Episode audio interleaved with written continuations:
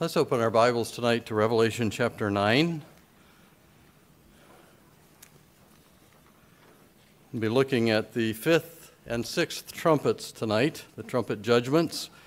Uh, last week we were in chapter 8, where there was uh, uh, the start of the first half of the tribulation with a half hour of silence. And as the anticipation built, then the uh, first four trumpets were sounded. The first angel sounded the trumpet in chapter 8, and there was hail and fire mingled with blood that fell on the earth. A third of all the vegetation of the earth died. In uh, the second angel, when he sounded, a great burning mountain was cast into the sea, and a third of the sea turned to blood, and a third of the living animals in the sea died, and a third of the ships were destroyed. The third trumpet sounded, and a great star fell from heaven, as it were a lamp and many people said that was, could possibly be a comet. But uh, the effects of that uh, judgment, um, a third of the fresh waters became wormwood, and many men died because of that uh, poison, the bitter waters. The fourth angel sounded uh, with the, the fourth trumpet, and the, the, a third of the sun, moon, and stars were smitten, did not give their light, and uh, that was the, um, the, the fourth trumpet that we heard. Now we come to the fifth and sixth trumpets. Um, there, is, there are three woes that were pronounced at the end of chapter 8. The first woe is the fifth trumpet. The second woe is the sixth trumpet. So, five months of torment in the first woe, 200 million demons or um, 200 million soldiers destroy a third of the population of the earth. And then the third woe is the seventh trumpet that announces the seventh bowl bowl, the seven bowls of wrath or vials of wrath. Uh, that, those bowls of wrath will be poured out in the second half of the tribulation period. So we're in Revelation chapter 9, and we're going to start right in by hearing the, the fifth trumpet. An army of uh, uh, an army of demons from the bottomless pit will be released in these verses 9, uh, verses 1 through 12. Let's read verses 1 and 2. And the fifth angel sounded, and I saw a star fall from heaven unto the earth, and it was and to him was given the key of the bottomless pit. And he opened the bottomless pit, and there arose a smoke out of the pit as the smoke of a great furnace. And the sun and the air were darkened by reason of the smoke of the pit. Now, Unlike the star that uh, fell from heaven in chapter 8, verses 10 and 11, this star is a person. Notice it says, uh, To him was given the key. Uh, this star was uh, an, an, angel. Most Bible students identify this star as Satan himself. I think it was um, Newell was the only one in his commentary that said this was a fallen angel, but everybody else uh, seems to recognize this as Satan. The language sounds a lot like what's described in other passages that speak of Satan in Job chapter 38 and verse 7, God was asking Job where he was at creation. When the morning stars sang together and all the sons of God shouted for joy. And so here, God is calling uh, the morning stars, referring to the angels as the morning stars. So John writes in verse 1 I saw a star fall from heaven. So the language is similar to Satan already. Isaiah chapter 14, verses 12 through 15 we read this prophetic uh, statement, and yet it, has, it was something that took place earlier. How art thou fallen from heaven, O Lucifer, son of the morning? How art thou cut down to the ground, which didst weaken the nations? For thou hast said in thy heart, and we have the five I wills of Satan's uh, boasting I will ascend into heaven. I will exalt my throne above the stars of God. I will sit also upon the mount of the congregation in the sides of the north. I will ascend above the heights of the clouds. I will be like the Most High. Yet thou shalt be brought down to hell to the sides of the pit. And so there, the, um, the terminology, again, a lot like Satan's fall. In Ezekiel chapter 28, verses 13 through 15, uh, there is a prophecy against the king of Tyre. And uh, he would be brought down to the pit where he would die in verse 8. A few verses later, the imagery shifts to Satan's fall. It's obvious that he's talking about Satan here in verses 13 through 15. Thou hast been in Eden, the garden of God. Every precious stone was thy covering the sardius, topaz, and the diamond, the beryl, the onyx, the jasper, the sapphire, the emerald, and the carbuncle, and gold. The workmanship of thy tabrets and of thy pipes were prepared in thee in the day that thou wast created. Thou art the anointed cherub that covereth, and I have set thee so. Thou wast upon the holy mountain of God. Thou hast walked up and down in the midst of the stones of fire.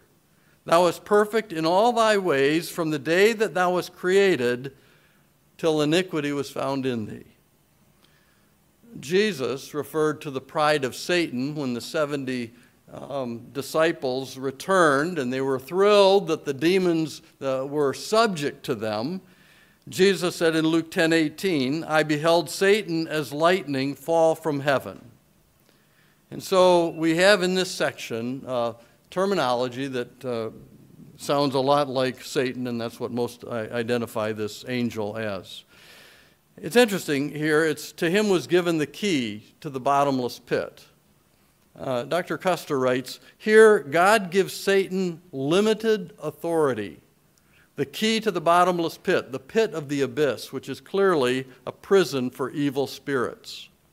We have other references to this pit with no bottom. In Revelation chapter 11, verses 7 and 8, a beast will come out of that bottomless pit and make war against the two witnesses. In chapter 20 of Revelation, verses 1 through 3, Satan will be bound and cast into the bottomless pit, where he'll be kept for a thousand years, the, the period of time that we know as the millennium. Let's think of the vocabulary here, here uh, as far as a bottomless pit goes. I, as a young person, I would hear this, this reference and I would say, what, what does that look like? It goes forever and ever? How does that work? Well, the word pit is used in Scripture for a well, a cistern, a hole in the ground. Uh, it's the word used in John chapter 4, verse 11, where the woman of Samaria said to Jesus, you have nothing to draw with, and the well is deep. The word for well there is the same here as pit. Now, the word bottomless is the one that uh, uh needs uh, some uh, definition. The, the, the Greek word is abyssos, and we get our word abyss from that. It's a large hole enough to hold a third of the angels who followed Satan in his rebellion. We know that from a passage in Revelation chapter 12, verse 4, where the fourth of, a third of the stars are, are cast down uh, with Satan. I heard a Bible teacher propose one time that the bottomless pit is a hole in the earth that goes from one side of the earth to the other, and hence it would have no bottom to it. Now, the literal, literal meaning of the words here, I think, is best for us to understand a pit of the abyss. There are four words uh, that are used to describe hell in the Bible. The word Hades is a New Testament word uh, that's translated hell. Revelation 20:14, and death and hell were cast into the lake of fire. Death, thanatos, that is all the dead, and then hell, which is Hades here, cast into the lake of fire. This is the second death. Jesus said in Matthew 25 and verse 41 that he would, he would separate the sheep from the goats, and he would say, Depart from me, ye cursed or ye wicked, into everlasting fire prepared for the devil and his angels. So Hades is used there, or the, ever, the, the lake of fire is that, that same lake that we saw. Death and hell are cast into it. And so that lake of fire is something that God prepared, not for mankind, but for Satan and his angels. So we have that word Hades. We also have the word Gehenna. Gehenna is a descriptive word that Jesus used. The valley of Hinnom was, is south of Jerusalem, and it was used in the past for a garbage dump. Fires would continually burn to consume the garbage there. In 2 Chronicles 28, verse 3, Ahaz is, is burning things there, and it says, Moreover, he burnt incense in the valley of the son of Hinnom, and burnt his children in the fire after the admonitions of the heathen, or after the abominations of the heathen, whom the Lord had cast out before the children of Israel. So Jesus used that word, Gehenna, as an illustration of what hell would be like, where the worm dieth not and the fire is not quenched. Literally, hell is, is the garbage dump of the entire universe. And then we have the word in the Old Testament, Sheol, or Sheol. Sheol is the, is the Old Testament equivalent to the New Testament word Hades. It means hell or the grave, the place of the dead. There's one other word that's used in the New Testament. It's only used once, and that's in 2 Peter 2 4. And it's the word Tartarus. It's a place where these evil angels, the, the demons, are kept. 2 Peter 2 4 God spared not the angels that sinned, but cast them down to hell. And that's our word Tartarus. And delivered them into chains of darkness to be, res- to be reserved unto judgment. Well, that's verse 1. We'll move quickly now. Verse 2. Uh, Satan was given this key, and so he opens the pit. And as he does, smoke arises from this pit. It was as the smoke of a great furnace. It's interesting that that's the same description that's given for Sodom and Gomorrah in Genesis chapter 19 and verse 28. The smoke of the country went up as the smoke of a furnace. Well, as this pit is opened and this smoke arises, it says it darkened the sun and the air. In verses 3 through 11, out of that pit come forth locusts, and they have the power of scorpions. Look at the description in verse 3. And there came out of the smoke locusts upon the earth, and unto them was given power as the scorpions of the earth have power. Now, when you compare locusts and scorpions, locusts have six legs. They're, they're actually insects. They're known for destroying vegetation. We have the plagues of Egypt, the locusts that came across the, the land. And then scorpions have eight legs, so they're arachnids. They're known for their stinging venom. Here, these locusts are not going after plants and vegetation like most locusts do, but they're attacking people. We read about their power in verses 4 and 5. And their power is limited, but they still have some abilities. Look, let's look at the limitations, what they're not allowed to do. And it was commanded them that they should not hurt the grass of the earth, neither any green thing, neither any tree, but only those men who have not the seal of God in their foreheads. And to them it was given that they should not kill them. We've talked before about these who were sealed in, in the last chapter. And those are specifically the 144,000, 12,000 of every tribe of Israel. So they are, they are Jews. Now, a lot of people are asking the question what about Gentiles that are saved during the tribulation period? Warren Wiersbe says in this spot, it is likely that all who have trusted the Lord will be sealed in some special way and protected from this torment. We don't know that for sure, but that's what he says. And so it gives some kind of an answer, but the text uh, specifically keeps it to those 144,000 Israelites. So, limitations. They're not allowed to kill the, those who have been sealed by God. Their abilities, what they were allowed to do. Well, the fact that they were limited to do only certain things tells us that God uh, kept them from doing some things and allowed them to do others. The words in verse 5 at the very beginning to them it was given. God is still in control of everything. He always has been, He always will be. He's the one who allows them to destroy. Nothing is outside of God's control. He was the one who gave Satan the key to this pit and he is allowing these locusts to hurt men, but not to kill them. They could hurt them, those that were sealed, uh, but they could not kill them. It says in verse 5, at the second half of verse 5, but that they should be tormented five months, and their torment was as the torment of a scorpion when he striketh a man.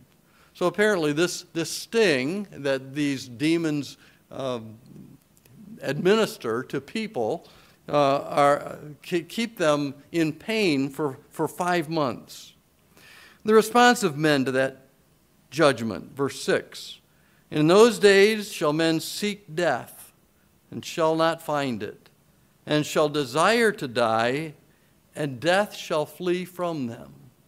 Here, probably because of the potency of this venomous sting, the pain makes them want to die but it is not a deadly sting. They will continue to survive. We have further description verses 7 through 10 about these locusts. The shapes of the locusts were like unto horses prepared unto battle. And on their heads were as it were crowns like gold, and their faces were as the faces of men. And they had hair as the hair of women, and their teeth were as the teeth of lions.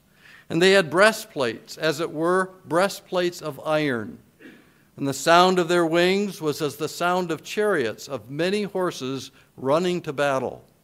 And they had tails like unto scorpions.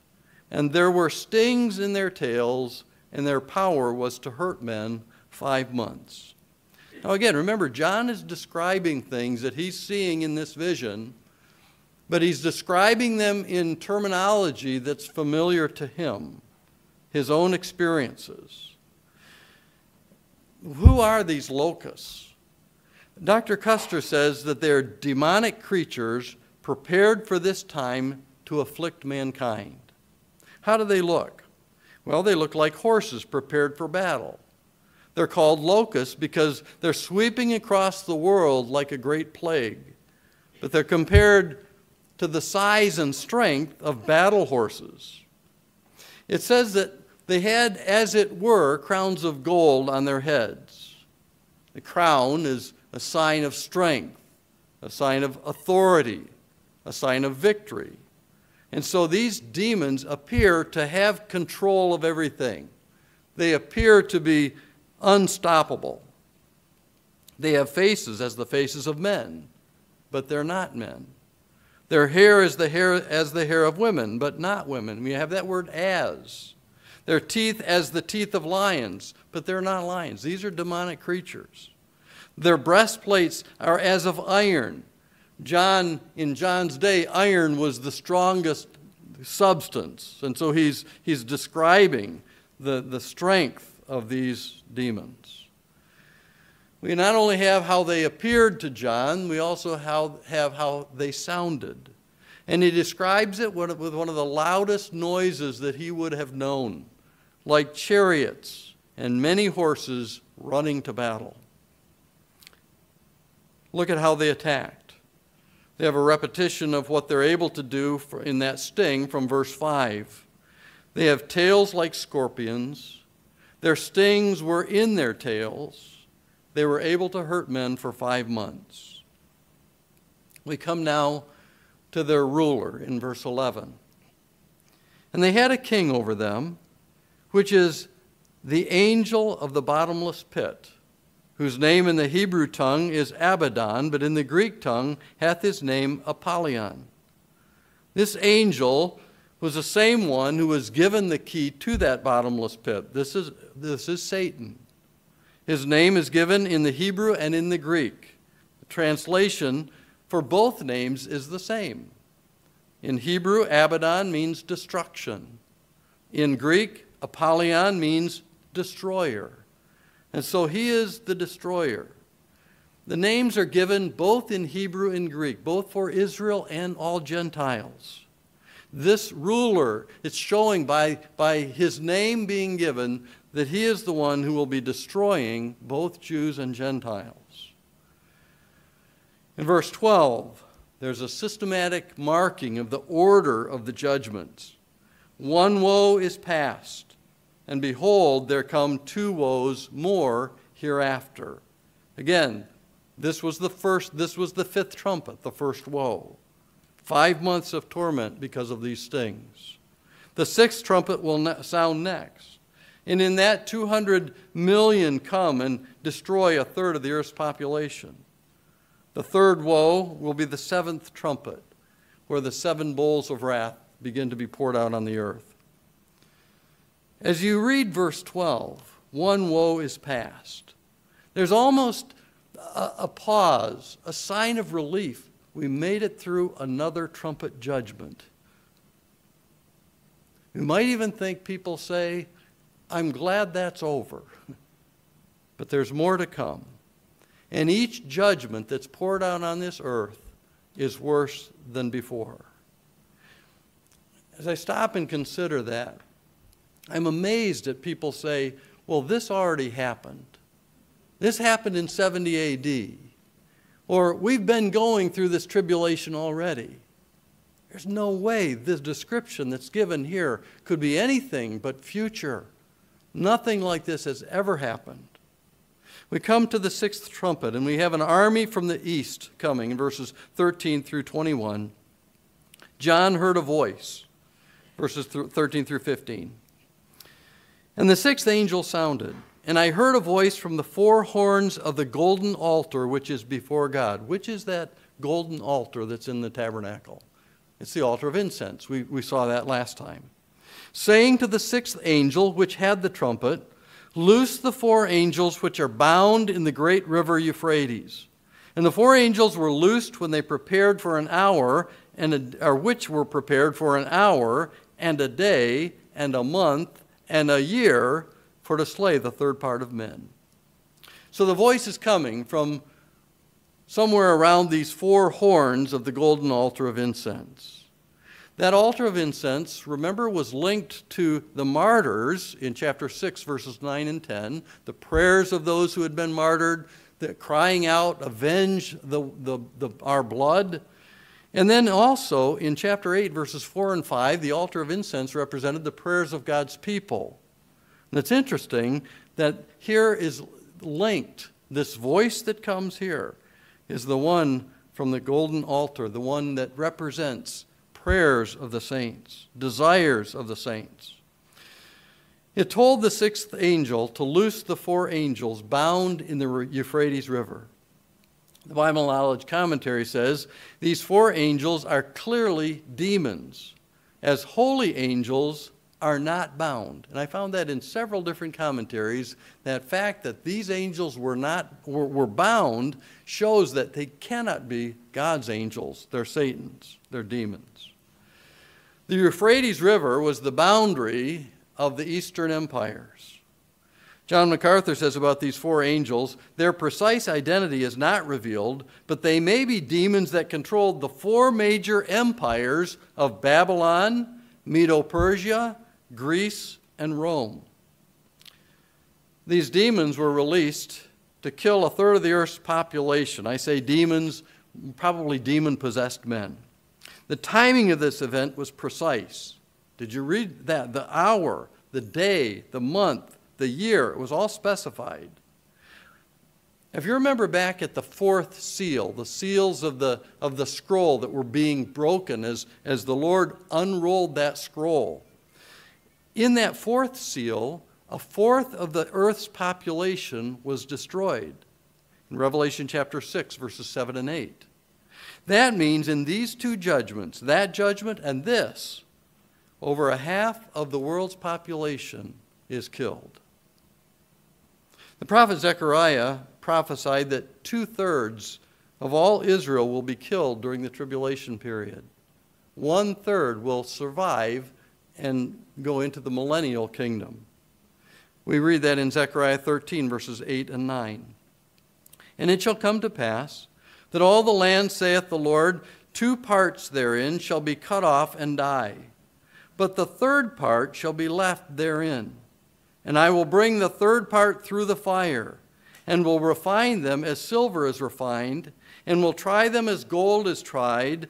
They shall call on my name, and I will hear them. I will say, It is my people. And they shall say, The Lord is my God. So that's a third of the nation of Israel that will survive the tribulation and go into the millennium. This war appears to be a part of the, the Armageddon campaign. Most of us have thought that the Battle of Armageddon is that one last final battle, but there are several battles that lead up to that. And so now biblical uh, prophecy uh, scholars are saying that there, there is a series, it's a campaign of Armageddon. Well, we come now to verses 16 through 19. And the army of men on horses numbers 200 million. The number of the army of the horsemen were 200,000,000. And if you multiply those out, you'll come up with 200 million. And I heard the number of them. And thus I saw the horses in the vision of them that sat on them, having breastplates of fire and of jacinth and of brimstone.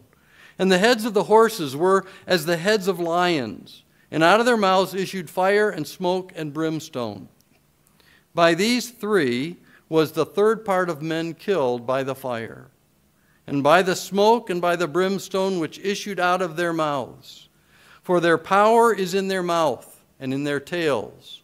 For their tails were like unto serpents, and had heads, and, and with them they do hurt. Well, the horsemen are described as having breastplates of, of fire, of jacinth, and of brimstone. Brimstone is the old, uh, is the biblical word that we know as sulfur today. The flames are fire. Uh, uh would be, the, flames would, uh, would be red and yellow as, as we think of flames today. Jacinth is the color of, of black or blue smoke. Brimstone is that yellow rock that emits a suffocating gas. John MacArthur says, These are the very colors of hell, and they paint a terrifying picture of God's wrath poured out on the sinful world by these demons. William R. Newell combats the idea that people have said for years hell is not real. He warns his readers. He says, To doubt that this is fire and smoke and brimstone in chapter 9 is to proceed to doubt whether the lake of fire is literal burning with brimstone. Doubt as to this has already spread through Christendom, yet it must be literal. There is no possible escape if we believe the Bible to be true at all. Remember our principle of interpretation of hermeneutics literal whenever possible. And so we, we read this, we understand it to be fire, to be smoke, to be brimstone. The heads of the horses are described as the heads of lions. Fire and smoke and brimstone came out of their mouths. The power or strength of these horses were in their mouths and in their tails. And from their mouths come out that fire, the brimstone, the sulfur, and from their tails come these stings. They're, they're like serpents, venomous, powerful enough to kill. Lions and serpents are deadly enemies of man. MacArthur writes these images describe the supernatural deadliness of this demon forces in terms that are commonly understood in the natural realm. Unlike the scorpion stings inflicted during the previous demonic assault, that is the, the, the other trumpet judgment, the snake bites inflicted by this host will be fatal. Who are these? Several ideas have been proposed. Some say these 200 million are the armies from the east. Scott and Ironside say that. Walvoord says that the 200 million, that number is a literal number. We would agree with him. Seiss, Newell, and Strauss say that they are demons and not men. 200 million demons. Gaebelein says they're, they are demons and human. Ott says that they're demon possessed men. Dr. Custer goes through all of those and then he comes up with this conclusion.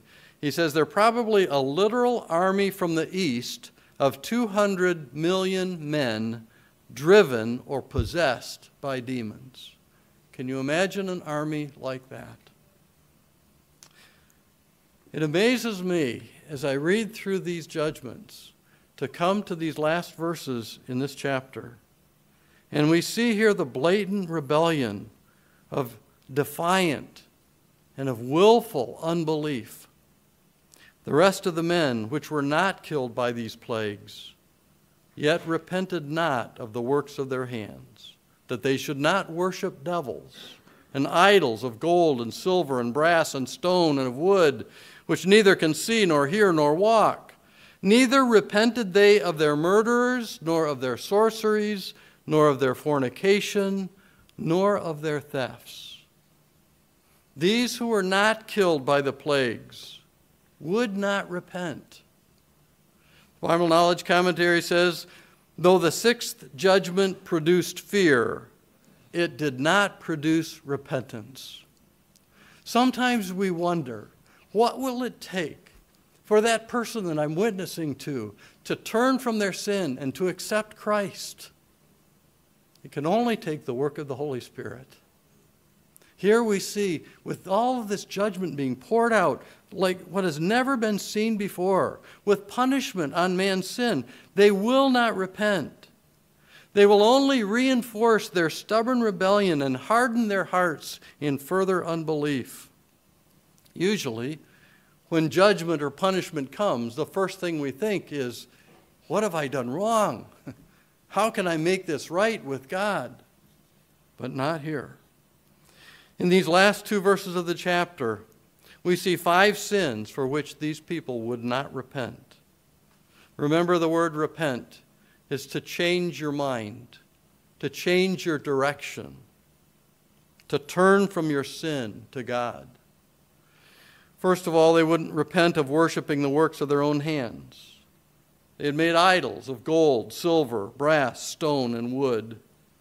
Will men ever cease to make their own gods? Even here, they're making idols. Paul said in 1 Corinthians 8 4, we know that an idol is nothing. He's talking about offering meats uh, to, uh, to idols. And he says, an idol is nothing. It's just a piece of stone, it's just a piece of wood. Isaiah told the, uh, the story to illustrate the absurdity of creating a God. He says about this person that makes it He heweth him down cedars, and taketh the cypress and the oak, which he strengtheneth for himself among the trees of the forest. He planteth an ash, and the rain doth nourish it. Then shall it be for a man to burn, for he will take thereof and warm himself. Yea, he kindleth it, and baketh bread. Yea, he maketh a god, and worshippeth it. He maketh a graven image, and falleth down thereto. He burneth part in the fire, with part thereof he eateth flesh. He roasteth roast, and is satisfied. Yea, he warmeth himself, and he saith, Aha, I am warm, I have seen the fire. And the residue thereof he maketh a god, even his graven image. He falleth down unto it, and worshippeth it, and prayeth unto it, and saith, Deliver me, for thou art my God. what a picture of what idolatry is. Burning part in the fire and yet making the other part of God, it's still the same material. And so Paul says, we know that an idol is nothing, but demons are real. And here's that phrase in Revelation 9:20, they that should not worship that they should not worship devils. So the worship of a man-made idol metal, wood, whatever it's made of, is this opportunity, this open door to worship demonic forces. And God made it clear that idolatry is wrong. Exodus chapter 20, verses 3 through 5, it's the first and second commandment. Thou shalt have no other gods before me. Thou shalt not make unto thee any graven image or any likeness of anything that is in heaven above, or that is in the earth beneath, or that is in the water underneath the earth. Thou shalt not bow down thyself to them, nor serve them. For I, the Lord thy God, am a jealous God, visiting the iniquity of the fathers upon the children unto the third and fourth generation of them that hate me. They wouldn't repent of their idolatry. Next, they wouldn't repent of their murders, the violent killing of others. As the first idolatry broke commandments 1 and 2, this is commandment number 6 Thou shalt not kill. They wouldn't repent of their sorceries this word is pharmakon. We get our word pharmacy from that. It's the use of drugs, of poisons, of amulets and charms, seances, witchcraft, incantations, magic spells. And in our day, satanic worship holds a great control over people and keeps them from turning to Christ, from repenting. It will do so in these last days. They wouldn't repent of their fornication. The word here is porneia, immorality. Sexual sins keep people from turning to Christ. That's commandment number seven. They wouldn't repent of their thefts, commandment number eight. Robbery, stealing, and fraud. They desire to have more. And that desire takes people down a path that they will refuse to return from. They have, they have to have more. They still won't repent. Again, when I think of this outpouring of God's wrath on the earth, I think, why would people continue to steal things? Why would they continue to live in idolatry? The blindness of Satan.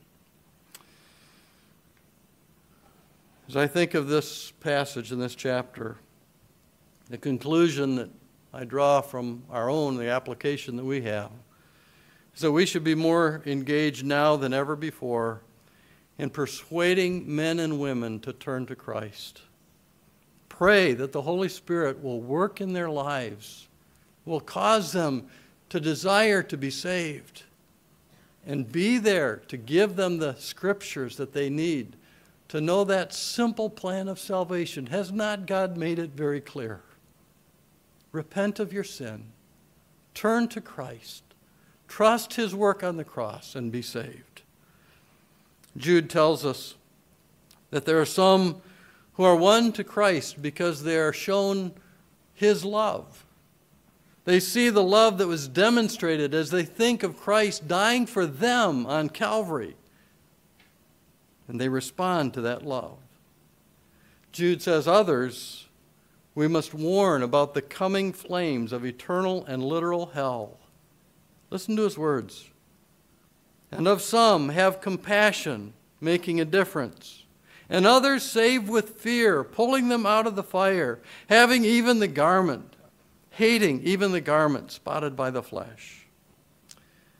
May we be faithful in sharing the gospel in showing the love of Christ who died for our sins, and warning them of judgment to come from a righteous God who will do exactly as he says he will do.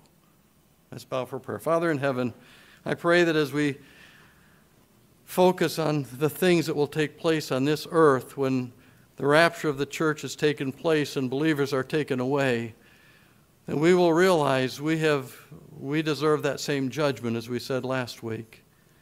But again, that we would have compassion on those around us while we're here. And we'd be faithful in our witness and in our walk. And I pray that even this week, you will bring someone across our path who the Holy Spirit has been speaking to. And we, we ask that we'll say the right things, that we'll be there, that we'll be bold in our witness, and that we'll see others come to Christ before it's too late. We pray in Jesus' name. Amen.